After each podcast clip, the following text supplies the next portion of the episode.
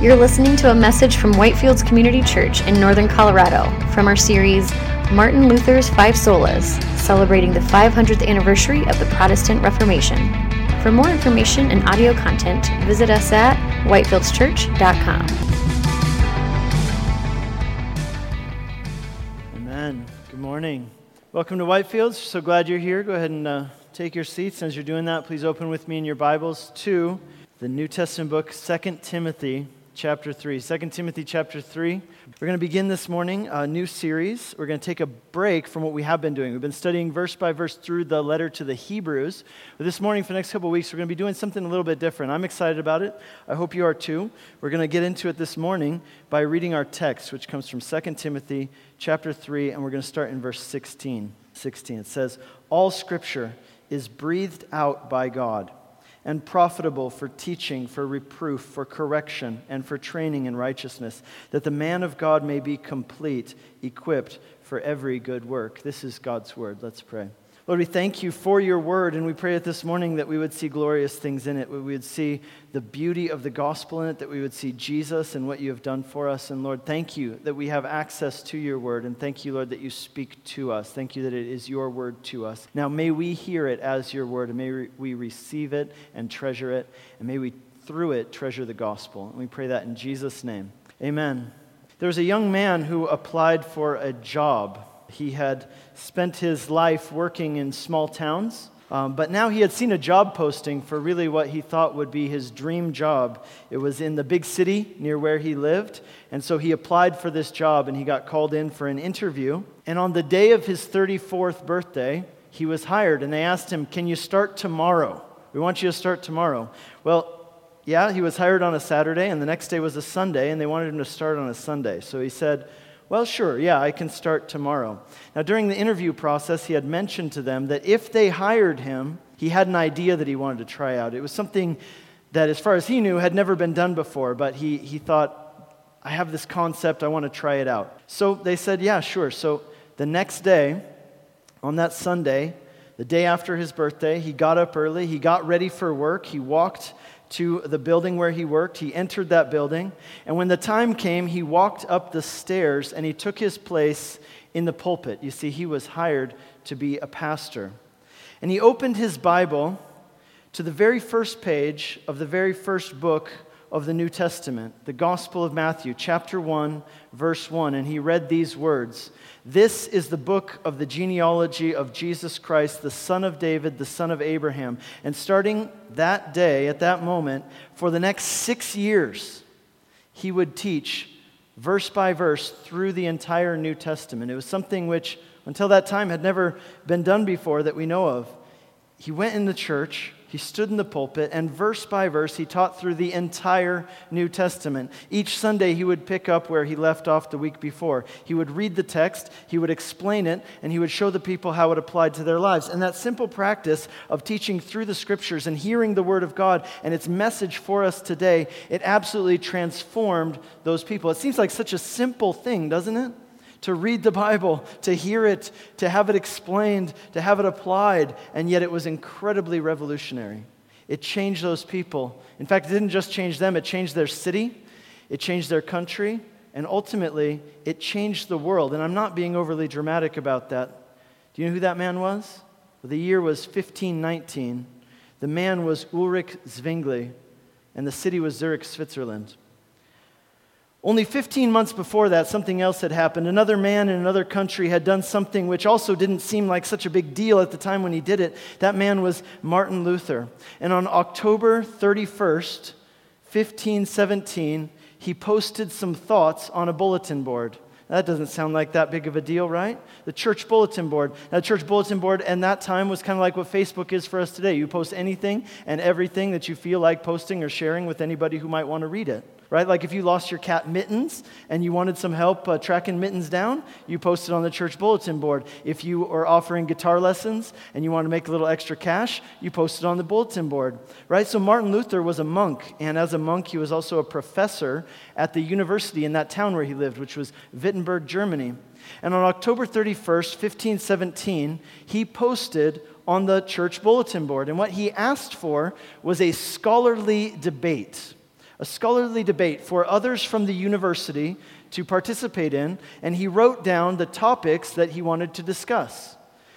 Now, this was nothing out of the ordinary at all. In fact, it was absolutely normal. I mean, in any university, even today in Boulder, are constantly having scholarly debates. Hey, let's get together. Let's talk about politics. Let's talk about the environment. Let's talk about whatever. And we'll have a scholarly debate about it. It happens even today, and it was common then too. In fact, Luther wrote his post on the bulletin board in Latin, not in the local language of German, which everybody spoke, but you know, somewhere around 2 3% of the population only spoke Latin because they were scholars. And so this wasn't a debate for everybody, it wasn't a discussion for everybody. It was specifically an invitation to, a, to hold a scholarly debate at the university for the scholars to discuss some ideas. And in response to that, you know what happened? Nothing. Nothing actually happened. Actually, seriously, nobody showed up. It's like when you schedule a party and you say, hey, at 5 p.m. on Thursday, I'm going to have a party at my house. And then you get the house ready and nobody shows up at all. And nothing happened. Nobody showed up for the event that Martin Luther had, had called together. But some people saw his post and they told some other people who told some other people who didn't really like what he was insinuating through those questions that he was asking and these topics that he wanted to talk about. You see, at that time, in that part of the world, there was only one church. It was the Roman Catholic Church. Now, I want to say this before we go on. The Roman Catholic Church of today is very different than the Roman Catholic Church of that time. And a big reason for that is because reforms took place after that, even within the Catholic Church, which were a result of these events that I'm about to tell you about. Now, in the church at that time, they had gotten away from what Jesus taught and what Jesus had intended the church to be about. So much so that it was completely different. It was completely indistinguishable from what Jesus had taught and what, what the Bible taught and what Jesus was saying. There was a ton of corruption going on, there was a ton of strange teaching going on that had kind of come in over the years. And one of the worst examples of this was something called indulgences. So, indulgences were basically certificates or tickets that you could buy in order to have your sins forgiven. And so, or the other way that they could be used was they could be used to help your deceased loved ones get out of purgatory. Now, what is purgatory? In case you don't know, purgatory is this place, the church taught that there's a place where souls go to be punished for their sins until they can be cleansed of their sins through punishment, and then they can go to heaven. And this would take millions of years. I'm not exaggerating. This is what they taught millions and millions of years of punishment for your sins that you committed in this life. And then once you were sufficiently punished, then you could go to heaven. But what they taught with indulgences is that if you give the church money, then you know the church can give you kind of a ticket and that will you know reduce the time that you spend in purgatory or even better it can reduce the time that grandma spends in purgatory suffering uh, for her sins by a couple million years you know and depending on how much money you get i mean she might just get out right now now, all of this stuff about purgatory and indulgences, if this seems weird to you, it absolutely should. It should seem weird to you because none of this is found in the Bible. So, where did these ideas come from? And then, why did anybody even go along with this in the first place? And why didn't anybody ever speak up about this? Well, first of all, here's where these ideas came from. They came from the idea, the correct idea, by the way, that sins need to be paid for that when you sin, you are accumulating, so in a way, a debt before God. And I think that every person, I do believe this, every person deep down knows that there is such a thing as right and wrong, and that all of us do things sometimes that are wrong. And there is a God to whom we will have to answer for the wrong things that we have done in this life. But there's another factor involved in this whole thing, and that was the factor of greed. You see, the leaders in the church at this time had become corrupt. There was a lot of money involved in this and a lot of power, and they were using religion as a way to manipulate people so that they could get and accumulate and keep money and power. And so these teachings about purgatory and indulgences were really a great way to do that because Everybody loves their grandma. If you tell them that grandma is suffering in flames right now, but if you would just be willing to cough up a little bit of your hard earned money, then you can help grandma out. Who wouldn't do that? Everybody would do that. What kind of you know, cold hearted person do you have to be to not help out grandma and get her out of flames if you can? And while you're at it, hey, you might as well pitch in some money for yourself because who doesn't want to have a get out of hell free card? So the way that these things, they would sell these things is that they sold them through indulgent salespeople. And these indulgent salespeople worked on commission. And you know how that goes. So they would go from town to town and they were very much motivated to sell as many as they could because the more that they sell, the more that they make. The towns were in, interested in having them come and sell indulgences because the town would get a cut, the indulgence salesman would get a cut, and then ultimately the rest would go to Rome. They had some skin in the game. They were motivated to sell as much as they could, even though they were promising something that they knew was totally made up. Now, you might say, this is ridiculous. Like, how did it ever happen that anybody believed this? How did anybody fall for this? Well, the reason is simple, and that brings us to what we're here to talk about today, and that is this that at this time, the church had taken the Bible away from the people. That's how this all happened. Now, that's almost hard to believe. The church took the Bible away from the people. I mean, isn't the church always shoving the Bible down people's throats? Well, not well enough, apparently, at that time, right? Like they could have afforded to shove it down people's throats a little more. Now, why would the church take the Bible away from the people? It kind of seems like church should be doing just the opposite. They should be wanting people to have the Bible. Now, the reason is, again, it comes back to power and control. It's, it's incredibly sad, really, when it's tragic. The fact is, by this time, the church had gotten so far away from the Bible that if people had read the Bible, they would have said, hey, this is weird. Like, this doesn't match up at all. Like, none of the stuff you're doing is in the Bible. And so the church kind of didn't want people to read the Bible for that reason. So, what they did is they told the people, look, hey, the Bible is this very ancient, very confusing, very complicated book, and there's no way that you could ever understand it. So, you just need to trust us. We know all the stuff, and we'll tell you what you need to know. See, the church at this time was afraid of people reading the Bible. And they had actually gone so far, they made an agreement with the government. And the agreement was this that it was illegal. It was illegal to have a Bible in any language other than Latin. See, people at different times had tried to translate the Bible into languages other than Latin. Another reformer, his name was William Tyndale. William Tyndale translated parts of the Bible into English, and he got burned at the stake for doing so. Can you imagine that this that we hold in our hands, if you have an English Bible or whatever Bible you're reading, if it's not Latin, that was an incriminating act.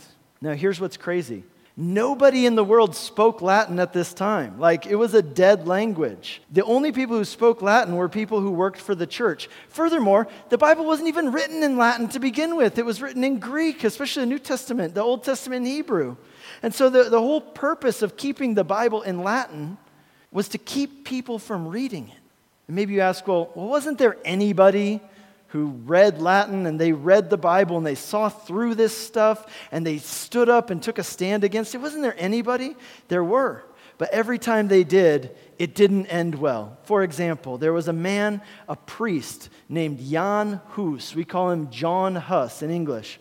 John Huss lived in the city of Prague in the early 1400s. He was a priest, he learned Latin, and he read the Bible. And the Bible changed his life and it opened his eyes. And John Huss in the early 1400s, he stood up and he took a stand and he said, All this stuff about indulgences is totally wrong. It's not from the Bible. The Bible says that forgiveness is not something you can buy. Salvation is not something you can buy or earn.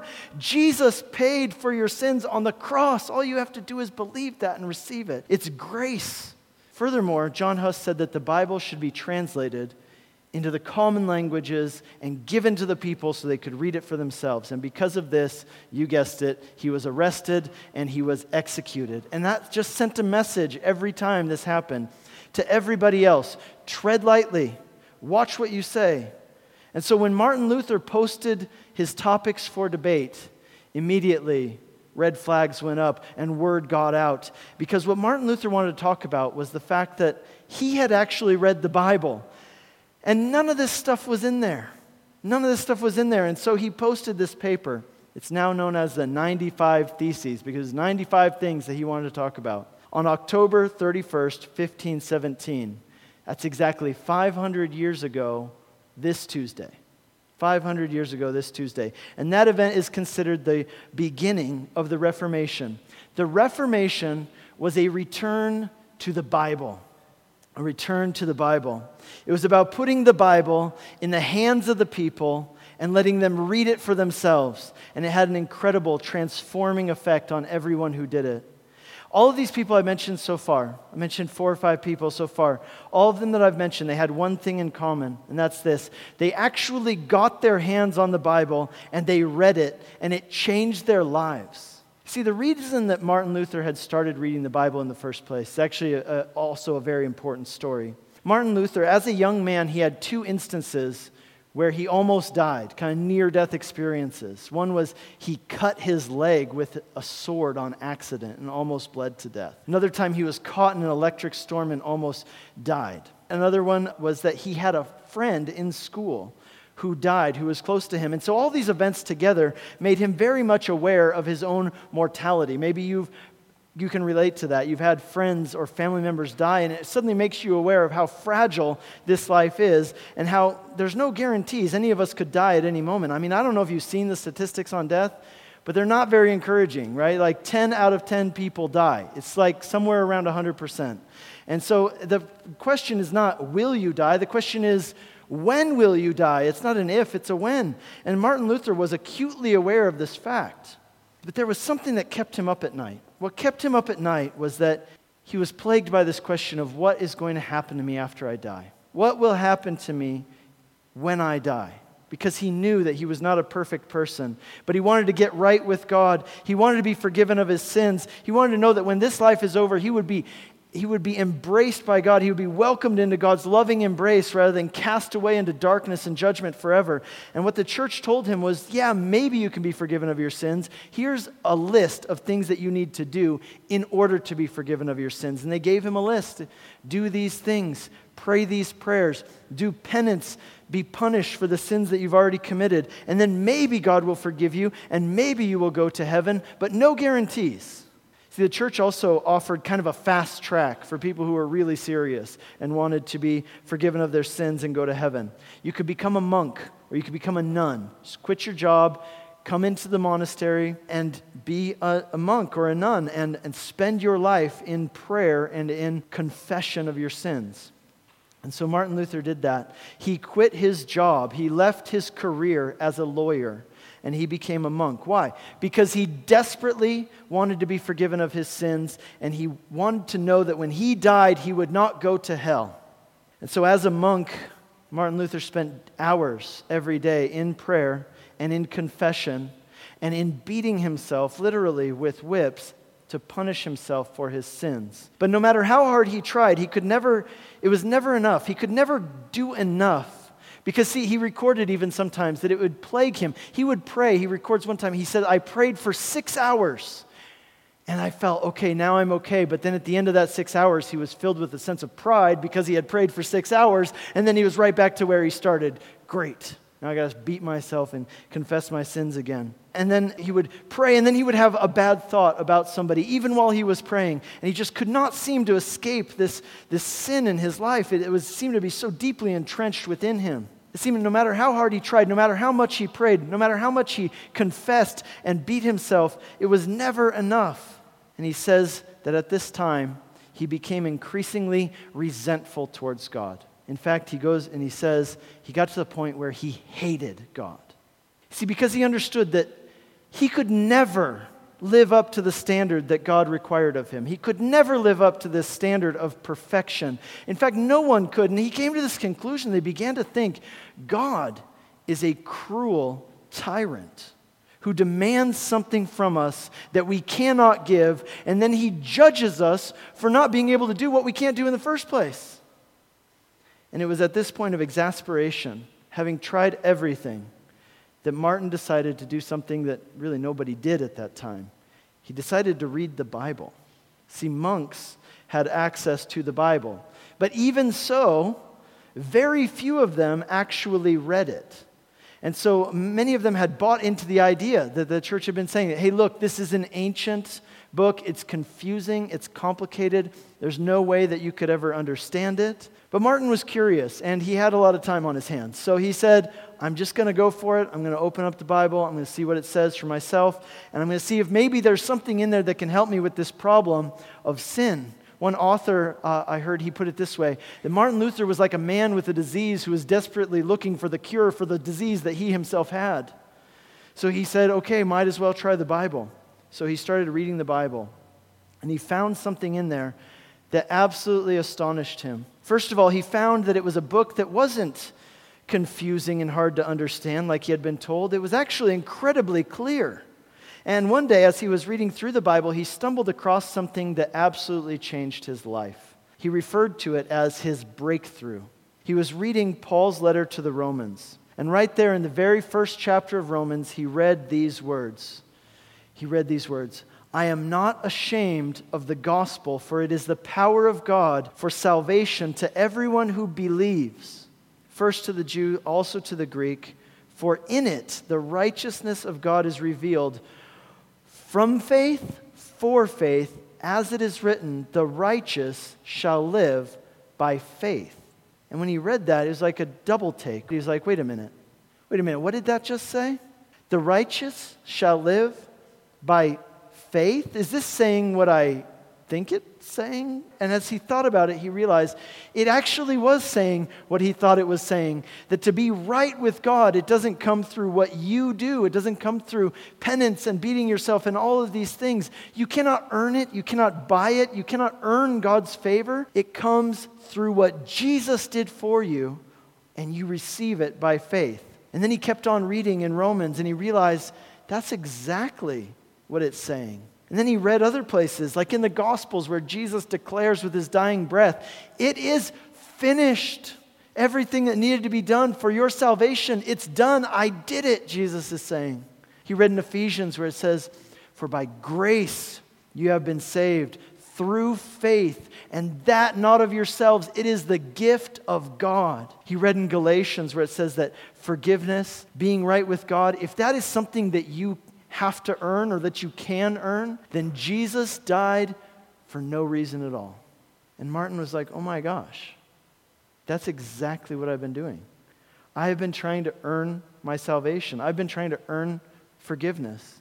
Here I have been punishing myself to pay for my sins. And all the while, the message of the gospel is that Jesus already did it for me. He did what I cannot do. He earned my salvation. He was punished for my sins. And yes, God demands something from us that we cannot do. He does, but He is not a cruel tyrant. Rather, He is a loving Father. He is a brother. He is a friend who knew that I couldn't do it. And so He came down and He did it for me on my behalf. What a glorious gospel. What good news. What a good God this is.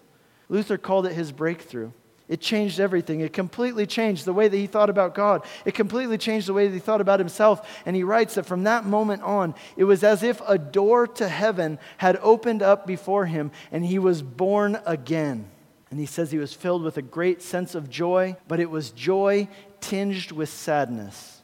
Joy tinged with sadness. I don't know if you've ever had that feeling before. He was so joyful but yet he wondered, why didn't anybody ever tell me this? Why didn't they tell me this? If this is the message that, that's in the Bible, why isn't this the message that's taught in our churches? He thought about all those wasted years that he had spent taking pilgrimages, doing acts of penance, in vain attempts to work his way into God's favor, when it turns out in the end that the currency of heaven is faith in Jesus and what he did for you.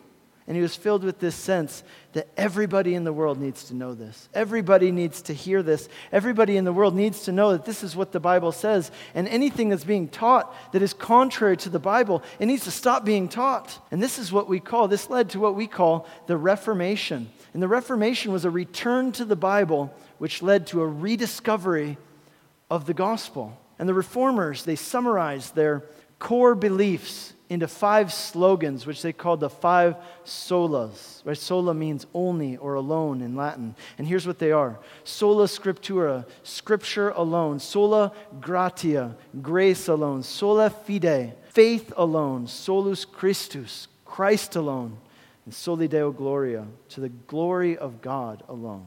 These were the conclusions that they came to from reading the Bible. They said, This is what the Bible teaches. And this morning, our focus is on the first of these sola scriptura, only the scriptures. Here's what sola scriptura means it means that the Bible alone is our highest authority. The Bible alone is our highest authority. It doesn't mean that we only take wisdom and knowledge and truth from the Bible and ignore other sources of, of wisdom and knowledge and truth in the world. That would be foolish. But when it comes to what we believe and how we live, there is no higher voice, there is no greater authority than these holy scriptures. Sola Scriptura means that nothing outvotes the Word of God, the Scriptures, the Bible. Nothing outvotes it. So if church councils say one thing and the Bible says another, who wins? The Bible wins. And for us today, the bigger issue is probably this. If our culture and our society says one thing, but the Bible says something else, then who do we listen to? Who do we submit to? The answer is we submit to the Scriptures. Sola Scriptura means the Bible alone is our highest authority. This is something that's actually taught in the Bible. God has a lot actually to say in the Bible about the Bible. And, He wants us to understand what it is and why He gave it to us and how it's supposed to function in our lives. And so, what we're going to do with our remaining time this morning is take a look at that text I read this uh, earlier at the beginning. And I want to share with you four important things about the Scripture and why it's important for us today. Okay, the first of these is this Scripture is God's Word to us. We, the text we read this morning was from 2 Timothy chapter 3. This is one of two letters that Paul the Apostle wrote to one of his proteges, a younger man named Timothy. Timothy, we know about him from other parts of the Bible, like in the book of Acts, we read about Timothy. And here's what we know Timothy was a young kid when his mom became a Christian in one of the churches that were started by the Apostle Paul on his first missionary journey. So, Paul the Apostle goes on this missionary journey called by God. Preach the gospel, tell people about Jesus, start churches. One of these people who hears the gospel and gets saved is the mother, and she has a young son named Timothy. Well, a few years later, Paul came back to visit their church and see how they were doing. Timothy was a little bit older now, probably in his teens, maybe late teens. And he asked Paul, Hey, you know, I'm not doing anything. Can I join you and go on your missionary journey? I'll just help you out. I'll tag along. And Paul said, Sure. So for the next couple of years, Timothy tagged along with Paul and he helped him out on his missionary work. And after a few years, Paul asked Timothy to become the pastor of one of the churches that he had started in the city of Ephesus. And these letters that Paul wrote to Timothy were letters that he wrote to give him advice about how to be a good pastor, how to lead the church well. But there's, there's another interesting thing about this letter, 2 Timothy, and that is that this is the last letter that Paul wrote before he died. This is the last thing he wrote before he died. And I'll explain why that's important in just a second. But check out what it says. I'm going to actually go back a couple verses to verse 14. Paul's writing to Timothy, and here's what he says As for you, Timothy, continue in what you have learned and have firmly believed, knowing from whom you learned it and how from childhood you have been acquainted with the sacred writings, which are able to make you wise for salvation through faith in Jesus Christ. The sacred writings that Timothy grew up with were the Old Testament scriptures, what we call the Old Testament. And Paul's encouraging him to continue in those scriptures. But then he says something else, which is interesting. He says, All scripture is breathed out by God and is profitable for teaching, for reproof, for correction, for training in righteousness, so that the man of God may be complete, equipped for every good work. So, whereas at first Paul says, Timothy, you have been acquainted with the scriptures, the Holy Scriptures from your youth, now he says, all scripture is God breathed. Now, what's the significance of saying all scripture? The significance is this. As I said, this was the last letter that Paul wrote. And by this time, almost all the books that we have now as our New Testament had already been written and they were being distributed amongst the Christians. They were being read and they were being studied in their churches. And so when Paul says all scripture, I want you to understand, he's not just talking about the Old Testament, he's also talking about the New Testament. He's talking about the whole Bible. If you read the New Testament, here's what you'll see. You'll see that the apostles absolutely understood that God was using them in their time to write a New Testament of Holy Scriptures inspired by the Holy Spirit. I mean, just give you a couple examples. I've got the notes for you if you follow along in a Bible app. But here are, uh, here's a few examples. In 2 Peter chapter 3, Peter refers to the writings of Paul as Scripture. That's interesting. Paul actually refers to his own message in one place, Second Thessalonians, he refers to it as the Word of God, his own message. In, in 1 Timothy, Paul takes a quotation from the Gospel of Luke and he refers to it as Scripture. And then there are other times where Paul writes a letter, two times where he writes a letter, and then he tells the people in the letter, make sure that you copy this letter, that you distribute it, and that you have it read in the churches. You see, these apostles understood that God was doing something in their day. He was working through them to bring about new scriptures inspired by the Holy Spirit. What Paul is telling Timothy is this He's telling him, stick to the scriptures. Stick to the scriptures because the Bible comes from God, not from man. It is a God inspired book. In fact, it is not just inspired, but it is breathed out by God. See, it wasn't just that these books were inspired in the sense like if you see a good a great work of art and you say, "Wow, that's really inspired." No, this is saying that these words were breathed out by God. And what that means is that the Bible is no ordinary book. It is the very word of God to us. You know, there's no other book like the Bible in so many ways. I'll just give you a few examples. The Bible, first of all, is not one book. The Bible is a collection of books, 66 books in totality. It's written by 40 different authors over the course of 1,600 years, roughly. It was written on three continents in three different languages, and most of these writers never met with each other. They never got to sit down at the table and make sure they were on the same page. And yet there's an incredible unity, there's an incredible consistency to it, and it has been proven accurate and reliable historically and archaeologically. And so the Bible is unique also, not only in those ways, but in the fact that it has survived the way that it has survived. Archaeologists continue to unearth older and older documents and manuscripts, and what they show, the more that they find, is that the Bible has not changed over these thousands of years. Now, that makes sense, actually, when you think about it for a couple of reasons. First of all, if you think that these are God's words to you, well, then you're probably going to want to be pretty careful about preserving them. But secondly, you think about it from the other perspective that if there is a God who created us and who wants to speak to us and communicate to us, if he created the world, don't you think he's probably capable of also keeping his word preserved and uncorrupted over time? I think so. But let's go on to the second point here. The second thing about the scriptures that I want you to know and that this text shows us is that anyone can access God's truth in the Bible. Now, in the Middle Ages, the, the church took the Bible away from the people and it told them this is a confusing, ancient book that you can't possibly understand. And, and no question, there are some confusing parts, right? there's some confusing parts. And that's why we have people who study these things, you know, even on the PhD level. And so, but for the most part, the core message of the Bible is extremely accessible to anyone who will pick it up and read it, even to a child. And in fact, that's what we see here in 2 Timothy. He says, Timothy, from childhood, you have been acquainted with the Holy Scriptures. You've read them, you know them, and now, as a pastor, Timothy, your job is to teach people the Bible. Psalm 19 says this it says, The law of the Lord is perfect, reviving the soul. The testimony of the Lord is true, making wise the simple. In other words, the Bible isn't just for pastors and scholars.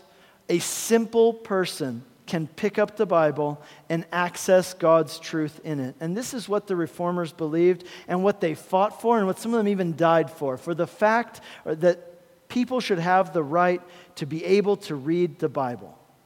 Whoever you are, you can access God's truth in the Bible. Third uh, point here is this there is a spiritual dynamic that takes place when you read or hear the Word of God. There's a spiritual dynamic that takes place. Paul says to Timothy in verse 15 of this text, he says, The Holy Scriptures, which are able to make you wise unto salvation through faith in Jesus Christ. And then he says in verses 16 and 17, he says, The Scriptures are profitable for teaching for reproving, for correction, for training in righteousness, so that the man of God may be complete and equipped for every good work. So there are two dynamics at work that he talks about when you read the Bible. First of all, there's an instructive dynamic. And secondly, there's a spiritual dynamic. On the one hand, you're getting information, you're learning. But on the other hand, because this is the Word of God, there's a spiritual dynamic that takes place as well. The Bible has a lot to say about this, actually, about this spiritual dynamic that takes place when you engage with the Word of God. For example, Hebrews chapter 4, we studied a couple weeks ago. It says this The Word of God is living and active. God actively works through His living Word in our lives as we take it in. The Bible says that the Word of God does several things in us. It builds faith in us. So as we hear it, as we read it, it builds faith in us. Another thing it does, it cleanses us mentally and spiritually. It changes us and transforms us from the inside out. Another thing, it renews our minds. Also, it strengthens us spiritually, it strengthens us emotionally. And the Word of God, above all, it imparts life. And so, the best thing we can do is to continually take in the Word of God. And as we do that, God is doing a spiritual work in our lives, which is more than just intellectual information, it is spiritual transformation. And finally, the thing you need to know about the Scriptures is that the central message of the Scriptures is the gospel. The central message of the Scriptures is the gospel. The Bible tells us a lot of things about who God is and about who we are and about the world that we live in. It is full of wisdom, it's full of history, but above all, the Bible tells a story. It's a story about God, and it's a story about us. It's a story that has a beginning and an end, has a climax and a resolution. And this story is all about what God has been doing and is still doing in order to save us and to make right what has been made wrong. And ultimately, this story is about Jesus. And this is what Martin Luther and these other people we've been talking about today, this is what they saw when they read the Bible. They realized this is what the Bible's about. It's about Jesus. It's about the good news of Jesus and how God is saving us through him. The fact is, you cannot save yourself. Martin Luther found that out kind of the hard way, right? He found out by trying as hard as he could to earn forgiveness and to work his way to God. And in the end, he found himself exhausted and frustrated and resentful and hopeless. He realized that even at our very best, we are more sinful than we can even imagine. Even if you were to quit your job and become a monk and pray for six hours every day and confess every little thing, every errant thought, it would never be enough. But here's the thing the good news of the gospel is that you are more loved by God than you could ever dream.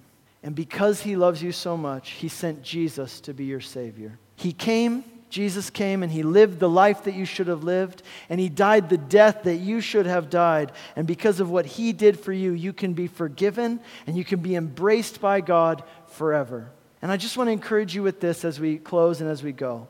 Since we have the very words of God, let us be people who pay close attention to it. Let us carve out time to read it, to hear it, to study it together and individually. Let's be people who think about it, who meditate on it, who memorize it. What if you did that every day? It's totally doable and it's totally worth doing. These are the words of our King, and they are here for us to take. Jesus said, Man shall not live by bread alone, but by every word which comes forth from the mouth of God. What that means is that our spiritual life is maintained by daily nourishment, regular nourishment in the Word of God, just like our physical lives are maintained by daily, regular nourishment with food. Without that nourishment, we become weak and unhealthy. But finally, remember what Paul said to Timothy the Holy Scriptures can make you wise unto salvation through faith in Jesus Christ. And so I'll just finish with this. Have you put your faith in Jesus Christ and what he did for you on the cross? Have you done that? Have you put your foot across the line and put down your yes and said, Yes, I give my life to you. I receive what you did for me. I believe it. I receive it. I trust in it. If you haven't done that, or even if you're like, I don't know, maybe I have, maybe I haven't, if you're not sure, I encourage you to do that today so that you can have the peace and the confidence and the joy that comes from knowing that your sins are forgiven and that God, when He looks at you, He is well pleased and that you are right with Him. Now, on the other hand, if you have done that before, I want to encourage you to also do that today. I want to encourage you to embrace the gospel again anew. I want to encourage you, again, to put your faith in Jesus and what he did for you and find hope and joy and rest in the gospel. Do that today. Amen? Let's stand and let's pray. Lord, we thank you for the good news of the gospel. We thank you for this glorious truth. And we thank you, Lord, that you have spoken to us through your word and you have preserved your word for us, even through perilous times. And Lord, thank you that we have it, how precious it is to us. But thank you, Lord, that in it we see the good news of the gospel. I pray for anyone here today. Well, I pray for all of us, wherever we're at in this journey, whether we're, whether, whether we're just beginning or whether we've been on this journey for a while, Lord, may we embrace the gospel today. And I pray that in Jesus' name. Amen. You've been listening to a message from Whitefields Community Church in Northern Colorado. For more information and audio content, visit us at whitefieldschurch.com.